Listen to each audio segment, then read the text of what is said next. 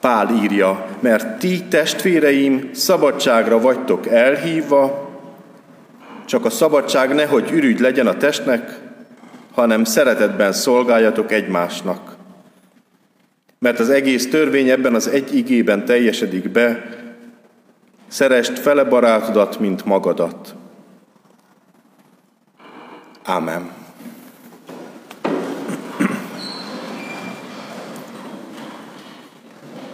Mihez kezdenétek, kedves testvéreim, ha nyernétek a lottón?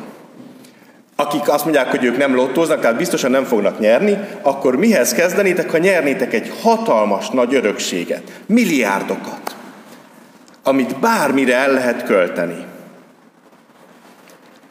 Hagyok egy kis időt, hogy mindenki így el, el, elkalandozzon a fantáziája. Mire költene rettenetesen sok pénzt? Mernénk-e költeni egyáltalán ezt a pénzt? Mernénk-e megélni az álmainkat, elutazni egzotikus helyekre, vagy akár befizetni egy nyolc perces föld körüli útra az űrben, vagy elköltözni és otthagyni az egész életünket magunk mögött? Vagy azt gondolnánk, hogy hát ebből a rengeteg pénzből tudunk támogatni másokat is, és nemes célra ajánlanánk fel ennek a pénznek a nagy részét, vagy akár szétosztanánk a teljes vagyonunkat, és magunknak semmit nem tartanánk meg. Vagy pedig fel se vennénk a, a lottó nyereményt, mert annyira félelmetes. Vagy felvennénk, de, de soha egy fillért nem mernénk felhasználni belőle.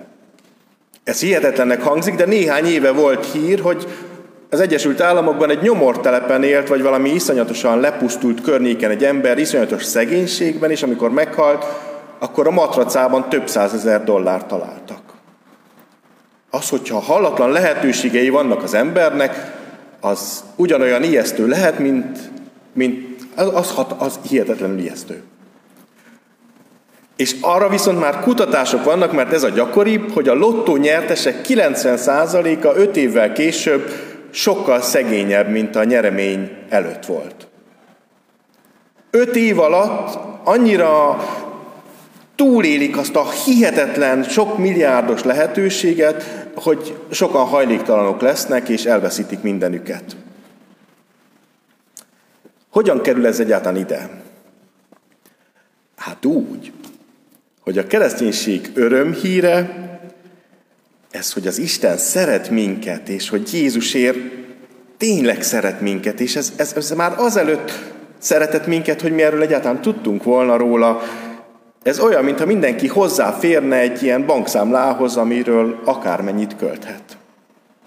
A Krisztus történet arról szól, hogy az Isten valóban eljött közénk, hogy látványosan szereti az embereket. Még a törvénnyel szemben is jobban szereti az embert. Azt mondja, nem a szombat van az emberért, hanem az ember a szombatért. Hirdeti az Isten bocsánatát, meggyógyítja az embereket, és azt mondja, az Isten országa itt van közöttetek. Mindenféle bűnöst magához ölel, kivéve a képmutatókat, és azok, akik valamiért azt gondolják, hogy jobban ismerik az Istent nála, de tényleg mindenféle bűnöst magához ölel, paráznákat, gyilkosokat, olyanokat, akik minden zsidó szerint rosszul imádják az Istent, sőt külföldieket is, ugye a kapernaumi századost, amit csak el tudunk képzelni. Mindenféle népet szeret Jézus, és mindenféle népnek hirdeti az Isten bocsánatát. És amikor megölik, az Isten akkor sem áll bosszút, hanem feltámasztja őt, és ő pedig elküldi a tanítványait, hogy mondjátok el minden népnek, hogy ennyire szeret az Isten titeket. Hogy mellettetek áll, hogy soha nem hagy titeket magatokra. Az Isten nyitott nektek egy bankszámlát az ő szeretetéből. Annyit vesztek, amennyit akartok, és nagyjából azt csináltok vele, amit akartok. Úgy éltek vele, ahogyan csak tudtok. És ezt hihetetlen félre lehet érteni. Ugye az egyik szélsőség az, hogy az Isten úgy is megbocsájt, ez a munkája. Ha úgy is megbocsájt, akkor meg bármit meg lehet csinálni, tehát meg is csinálunk bármit. És a másik véglet pedig, hogy annyira félünk attól, hogy hát most szeret, de mi van, ha elrontok valamit?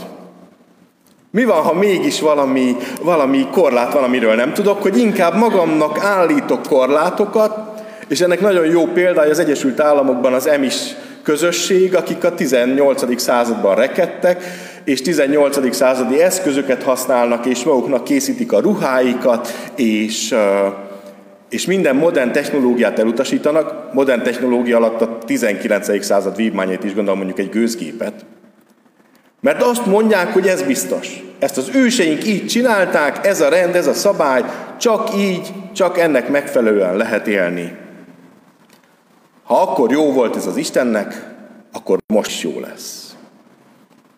A, galáciai, a Galata levél, ez a levél, amiből olvastuk ezt, olvastam ezt a részletet, ez, ez valami hasonló problémáról szól, hogy ott van egy gyülekezet, akit Pál alapított, vagy Pál az alapításban részt vett, és ők meghallották Jézus örömhírét, hogy az Isten szereti őket, hogy az Isten megbocsájtott, hogy, hogy van helyük az Isten ölelésében, és megtértek, és azt mondták, hogy ez jó, én ide akarok tartozni. És aztán Pál elment, meg az ő munkatársai, és jöttek mások, akik azt mondták, hogy igen, de nagyon jó, hogy megtértetek, de ahhoz, hogy az Istennek igazán tessetek, ahhoz az ő ószövetségi törvényt is be kell tartani. A tíz parancsolatot. Benne a szombatnak a tiszteletét, és azt tudjuk, hogy a zsidóság nagyon-nagyon komolyan veszi a szombat tiszteletét. A körülmetélkedést. Meg kell tartani a tisztasági törvényeket, hogy mit szabad enni, és mit nem, és azt a sok-sok-sok törvényt, az ószövetségi törvényt, amit a zsidóság a mai napig megtart. És ezek a galatai emberek, ezek úgy elcsúsznak.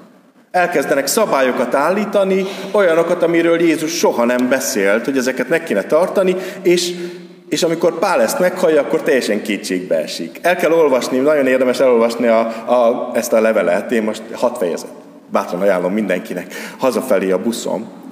A, én most elolvastam készülés közben, és hihetetlen erővel jön át Pálnak a kétségbeesése, hogy de hát mindent megkaptatok, tietek az Isten szeretete, élhetnétek vele, ehelyett gúzsba kötitek magatokat. Azt írja, ó ti esztelen galaták, mert nem a szabályok megtartása és nem az ószövetségi törvény megtartása tesz igazzá minket, hanem az Istennek a naponként megújuló kegyelme. Azt tesz igazzá minket, hogy az Isten igaznak akar látni minket. Ehhez én nem tudok semmit hozzátenni. Amivel viszonozni tudom, az nem a törvénynek a megtartása.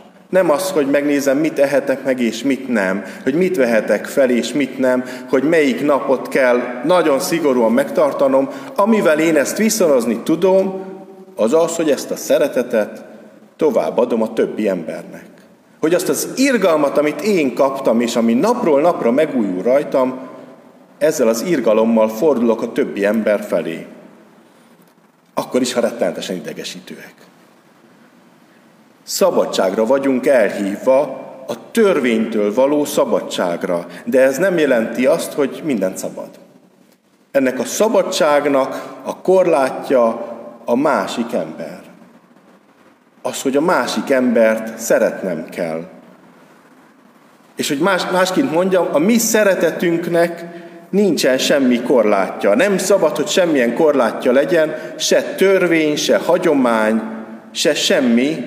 A mi szeretünk, szeretetünknek olyan hatalmasnak és áradónak kell lennie, amilyen szeretettel minket szeret az Isten.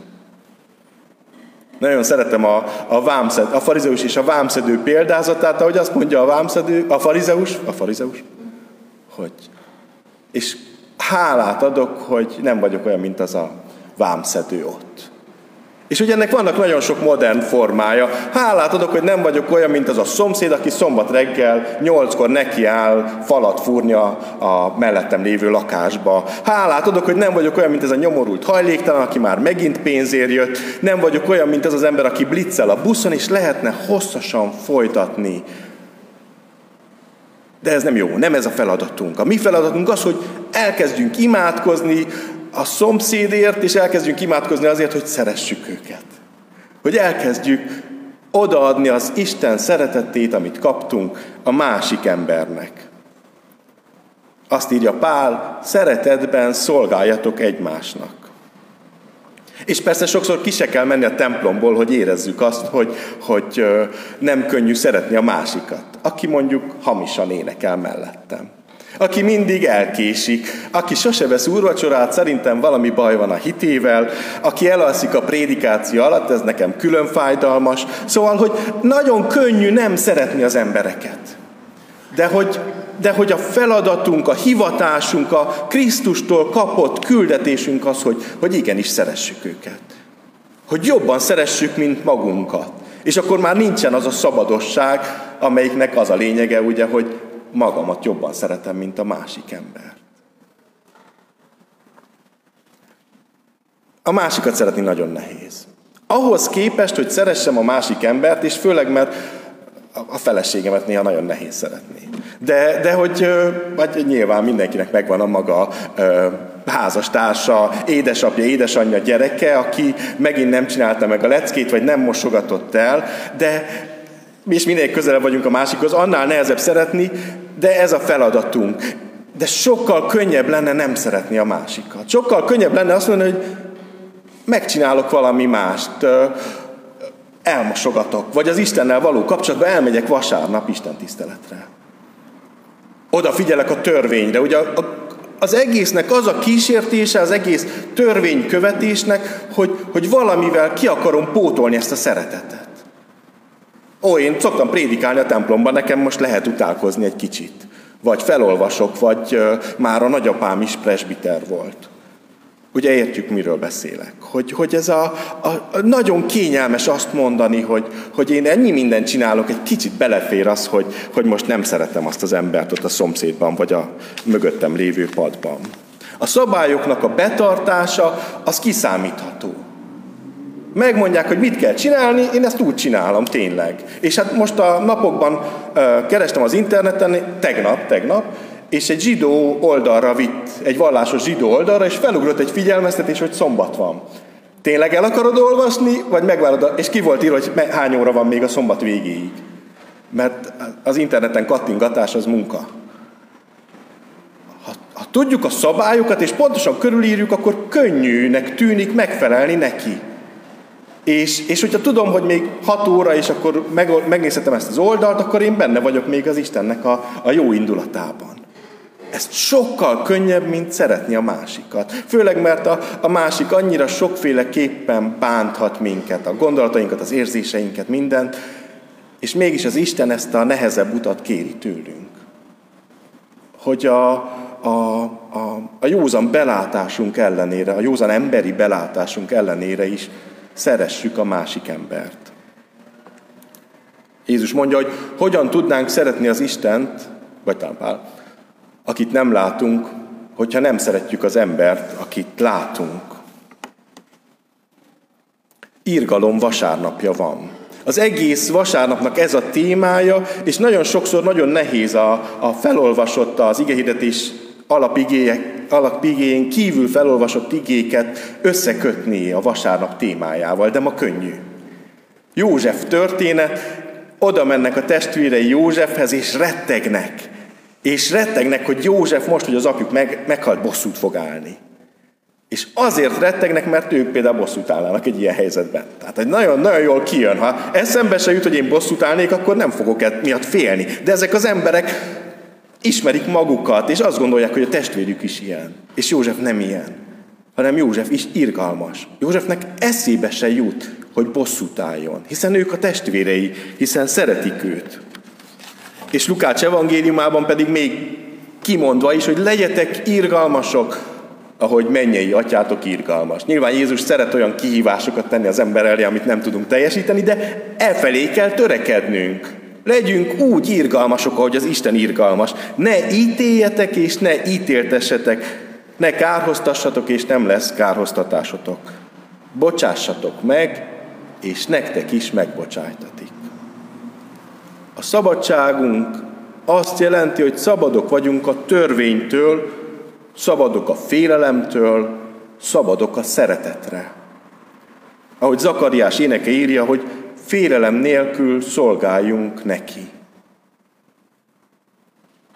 Mihez kezdenétek, ha nyernétek a lottón? És mihez kezdünk, hogy tudjuk, hogy van Isten a világ mindenségben, és mindennél jobban szeret minket. Hogy nem haragszik, hogy az ő közösségébe hív. Elveszi a félelmeinket és biztonságot ad, és azt ígéri, hogy mindig velünk marad. Merünk-e csak erre támaszkodni? Tudunk-e minden nap megújulni az ő kegyelmében? Tudjuk-e minden nap elfogadni, minden büszkeségünket letéve, hogy az ő jó indulatából, az ő irgalmából van életünk? Mihez kezdünk most, hogy megnyertük a legnagyobbat, amit csak ember kaphat, az Isten szeretetét? Mihez kezdünk ezzel? Ámen. Imádkozzunk.